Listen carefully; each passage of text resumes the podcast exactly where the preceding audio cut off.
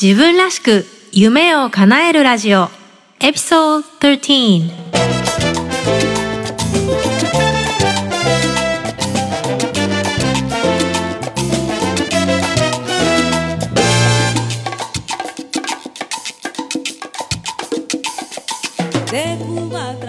この番組は自分の強みを活かしながら理想とする働き方と生活スタイルを実現することをテーマにお送りしています。皆さんこんにちは、サンディエゴメイです。今日もアメリカはカリフォルニア州サンディエゴよりお送りしています。さて、えー前回もちょっとお話ししたんですけれども、今、えーマリー・フォーリオの B スクールというオンラインの講座を取ってまして、えー2ヶ月の講座なんですけれども、今ちょうど Week 2を、えー迎えたところです。ここ数年、オンラインマーケティングというのがすごく重要になってきていて、で、このオンラインマーケティングっていうのはどんどんやり方が変わっていくんですよね。なので、まあ、常々アップデートしていないといけないんですけれども、まあ、そういった意味で、えーこのプログラムを取ってみて、本当に良かったなって思ってます。すごくたくさんの学びがあるので、えー少しずつ皆さんにも、えー還元できたらなと思ってるんですけど、ちなみにこのプログラム、すごいんです。何がすごいかっていうと、えー今年で9年目になる、えーオンライン講座なんですけど、えー今年2018年、これ年に1回だけしか、え開催されないので、好きな時に受けれるわけではないんですね。で、今年に関しては3月の頭が締め切りだったんですけど、今受講してる人が、ちょっとこれ正確な数字はわからないんですけど、えー Facebook の秘密のグループがあってですね、そこに登録してる人が4500人いるんですね。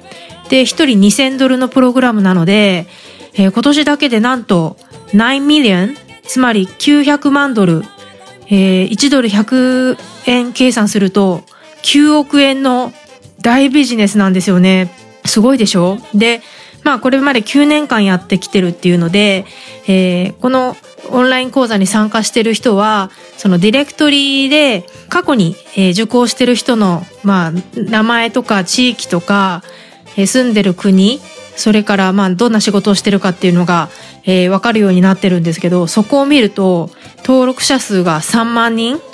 で、3万人で2000ドルっていうと、60 million、えー6000万ドル、つまり60億円の売り上げをこれまで上げてるっていう計算になるんですよね。すごいでしょ？で、国別に見ていくと、もちろんまあアメリカが多いし、英語圏の人は多いんですけど、それ以外にも例えばフランスだと、えー230人、ドイツ380人、えー日本からも30人。まあ中にはね、私みたいにアメリカに住んでる人もいるかもしれないんですけど、それでも30人います。で、韓国15人っていう感じで、本当に世界中からこの、えーマリー・フォーリオの B スクールを受講されてるんですよね。で、これを受講するにあたって、えー私は、えーエイミー・ポーターフィールドという、まあ、有名なオンラインマーケターがいるんですけど、その人のアフィリエイトから買ったので、いろんなボーナスがついてきたんですね。で、そのうちの一つが、えー8月にサンディエゴで、このマリー・フォーリオとエイミー・ポーターフィールド、この二人のイベントに参加できるっていうのが特典でついてきてるんですね。でもこれがすごく楽しみで、えー土日、週末であるんですけど、その前夜祭なんか金曜日の夜にもイベントがあったりして、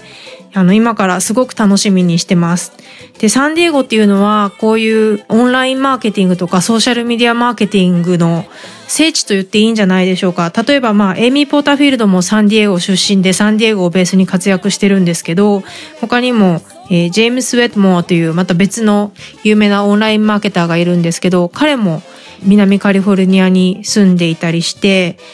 またあのサンディエゴはコンベンションセンターでソーシャルメディアマーケティングワールドっていうコンベンションがあってたりもして先日会ってたんですけどまさになんかこう今時のビジネスの中心地なのかななんて思ってます。ね、せっかくそういうところに住んでるので私もバンバン、えーそういうところに参加したりとかセミナー行ったりしてねどんどん、えー勉強していこうかなって思ってます。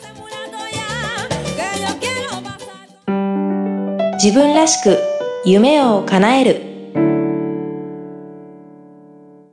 えー先日週末に、エクアドル人の友人夫婦のお家にお呼ばれして行ってきました。先日家を購入したばかりで、えー、ディナーにご招待いただいたんですが、本当に素敵なインテリアの、なんて優雅なお家なんでしょうっていう、えー、お家だったんですけど、えー、ディナーはなんとターキー七面鳥を丸ごと焼いてくれていて、で、これがまた、あの、またアメリカのとは違うというか、味付けがですね、七面鳥の、まあ、表面に果物のオレンジとかクミンをこうマッサージするように、えー、揉み込むんだそうです。で、それから白ワインに漬け込んで2、3日置いて、それからオーブンで5時間焼くっていう焼き方なんだそうなんですけど、すごく美味しかったです。味も染みているし、ジューシーで、今まで食べたターキーとはまた違う美味しさがあって、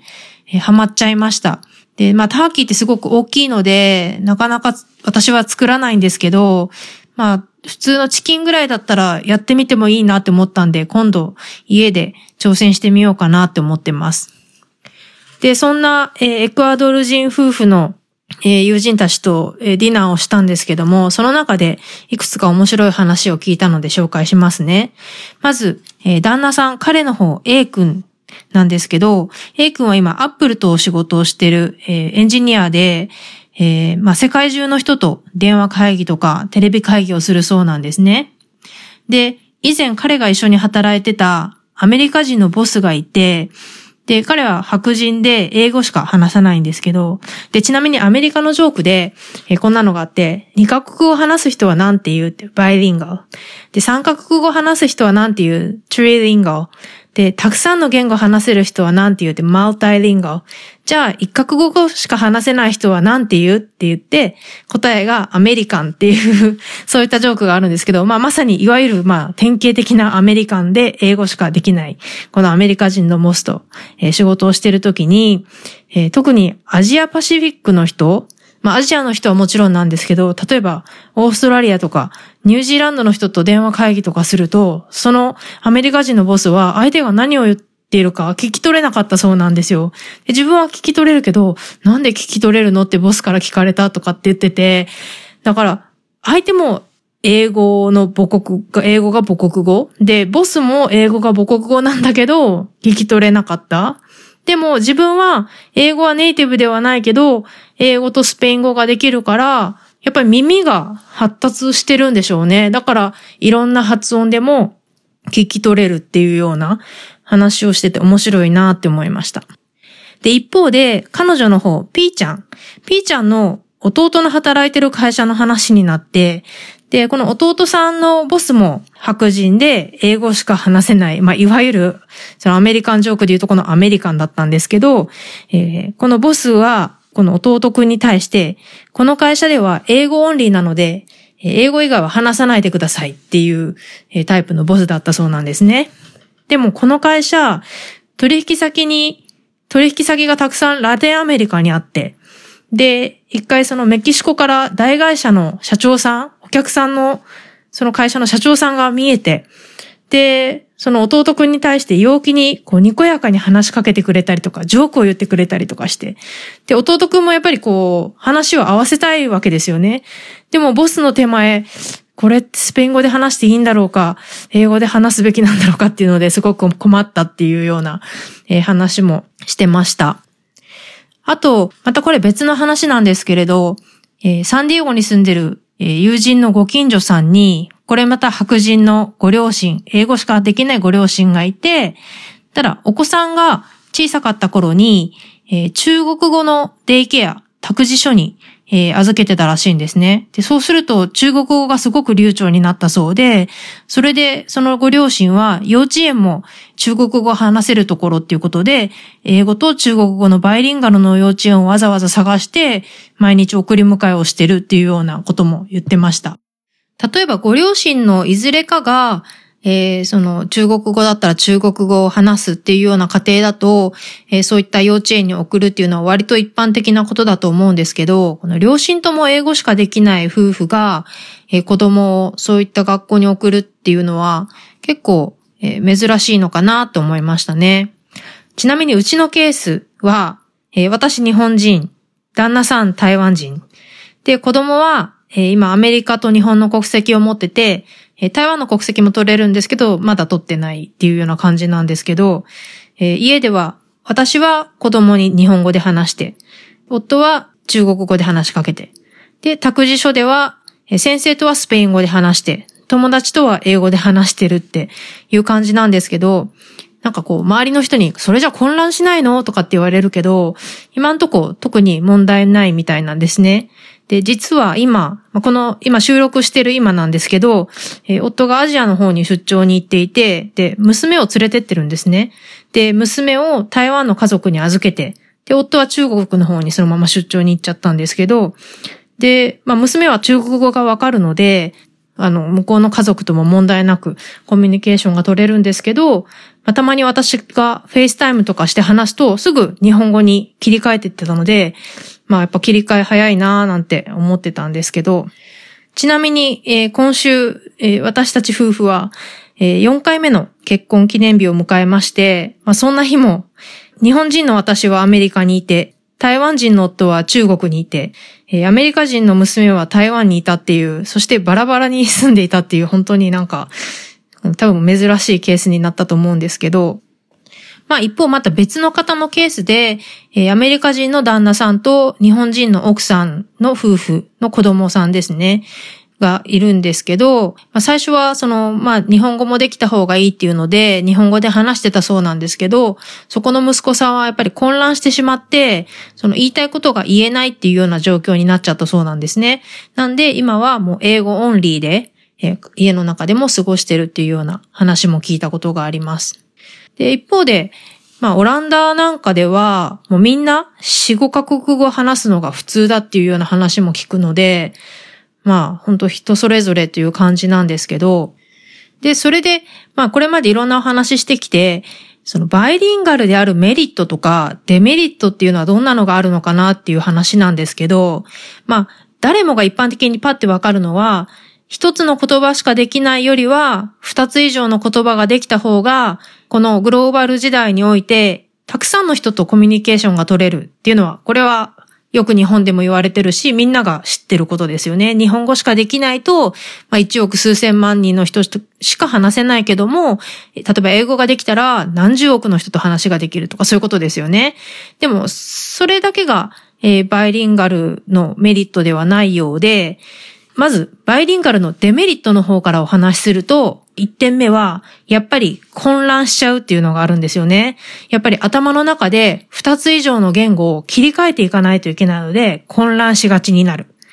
で、もう一つは、やっぱり一つの言葉しか話さない人に比べて、二つ以上の言葉を話す人は、言いたい言葉がこここまで出かかってるんだけど出てこないみたいな経験を2倍するそうなんですね。だから結果、発言がちょっと少なめになったりとか、えー、そう、言いたいことが言えない、こう言葉が見つからないっていうようなもどかしさを感じるとか、えーそういったデメリットがあるそうなんですね。で、実際、まあ、20世紀においては、まあ、アメリカも日本もそうなんですけど、日本とかもそうですよね。なんかこう、まずは日本語、母国語である日本語の知識を固めて、それから外国語を勉強しようみたいな、そういった動きありましたよね。で、アメリカでも、それから世界的にやっぱりそういう考えだったそうなんです。やっぱり、バイリンガル教育っていうのは、子供の脳を混乱させるから、脳の発育に影響があるっていうような考え方が一般的だったそうなんですね。ところが21世紀になって、まあ、もっといろんな人が、えーあちこちで研究するようになって、今はデメリットもあるけれども、たくさんのメリットもありますよという考え方が一般的なんだそうです。でちなみに今言われているバイリンガルのメリットっていうのをお話ししていくと、先ほど言った、まあ、いろんな人と話ができるっていうのはもちろんなんですけど、それ以外に、えー言語の切り替えができるようになるので、その集中力が高まるそうなんですね。だから、何が今重要なのか、何が重要じゃないのかっていう情報を、こう、早く、素早く判断をすることができるようになるので、例えばもう不要な情報が聞こえてきたら、シャットアウトできるようになる。で、集中力が高まる。で、マルチタスク力が高まる。いろんなことをこう、ハンドルできるようになるっていうことですよね。あとは記憶力も高まるっていうような話もありますね。あとはその言語とはもう関係ないレベルで認知力、こう物を理解する力も高まるというような研究結果が出てるそうです。あともう一つ、こう面白いなって思ったのが、地方症とかアルツハイマーの防止にもなるそうです。で、やっぱりまあこれは脳のある部分をすごく使うからそうなるのかななんて思いました。あと私が考える日本語しかできない場合と日本語以外ができる時の違いの一つは、やっぱりインターネットとか本の情報、そういう情報へのアクセスが広がるっていうことですよね。で、例えばインターネットの情報でも、今、やっぱり英語の情報っていうのが一番多くて、51.2%。で、その次、ロシア語で6.7%。で、なんと日本語が5.6%で3位につけてるんですね。で、その後、ドイツ語、スペイン語、フランス語、ポルトガル語ってなっていて、で中国語はたった2%、韓国語に及んでは0.9%、で、その後アラビア語0.8%ってなってるようなんですけど、ただ、世界的な人口を見てみると、今インターネットのユーザーってもう1分ごとにどんどん増えてるわけなんですよね。だからこの割合も、まあ、いずれ、えー、変わってくるだろうと言われてますね。で、ちなみにインターネットのユーザーを言語別に分けると、英語を話す人が26.3%、中国語が20.8%、スペイン語が2.7%、アラビア語が4.7%。で、日本語は、えー、7.2%で今6位につけてるんですけど、まあ、あいにく日本は今少子化が進んでいて人口は減少傾向にあるので、この割合はどんどん減っていくのかなって言われてますよね。で、最初お話しした、そのアメリカのジョークの話じゃないですけど、これあんまり笑えなくて、アジアにおいては、その2カ国語3カ国語話せるアジア人っていっぱいいるけど、じゃあ1カ国語しか話せないアジア人は誰ですかって言ったら日本人とかっていう、笑い、笑うに笑えないジョークが今成り立つと思うんですけど、まあこれからね、その日本の経済がどうなっていくかとかわかんないですけど、まあ人口も減少していく中で、で、まあね、中国とかもやっぱり力を伸ばしてきてるから、うん、その、もっとバイリンガルであることの重要は増えてくるのかなと思います。で、現に、まあ私今、えー、まあちょっとキャリア関係の、まあコーチングとかもしてるんですけど、最近は、ここアメリカで働いてる私たち日本人、英語と日本語ができて、こちらで働いた経験がある日本人は、本当に売り手市場なんですね。だから、日本の、例えばまあ外資系だったりとか、スタートアップの会社でこういった人材が今求められてるっていうので、もうアメリカで勉強して少し働いていても、日本で需要があるからっていうことで、割と日本に戻っていくケースが多いみたいなんです。そういった意味でもね、こう、もともとちょっと海外に興味があるとか、留学してみたかったとか、まあ、自分のね、キャリアアップをもうちょっと考えたいっていう場合は、社会人でもね、あの、留学するのもありかなって思います。で、留学して、まあ、インターンしたりとか、こちらで、まあ、働く経験を積んで、それから日本に帰るとね、また、日本に行った頃とは違う道が開けるのかなって思います。自分らしく、夢を叶える。今日の番組、いかがでしたでしょうか、えー、今日は、バイリンガルとして、アメリカで生活して経験することや、まあそのバイリンガルの子供の子育て、それからバイリンガルのデメリットとメリットなんかについてお話ししました。え、この番組、できるだけ週1で、え、発信するようにしてるんですが、基本的には、え、不定期ということにさせていただいてますので、ぜひ、え登録ボタンを押していただければ、え最新号が自動的に配信されるようになります。また、マーケティング、それから自分のキャリア、留学、こういった情報も、えー、ウェブサイトに逐一これからどんどん上げていこうと思うので、待っていてください。自分らしく夢を叶えるラジオ。自分の強みを活かしながら、理想の働き方と生活スタイルを形にしていきましょう。それでは今日はここまで。Thank you for listening and have a great day. Bye bye.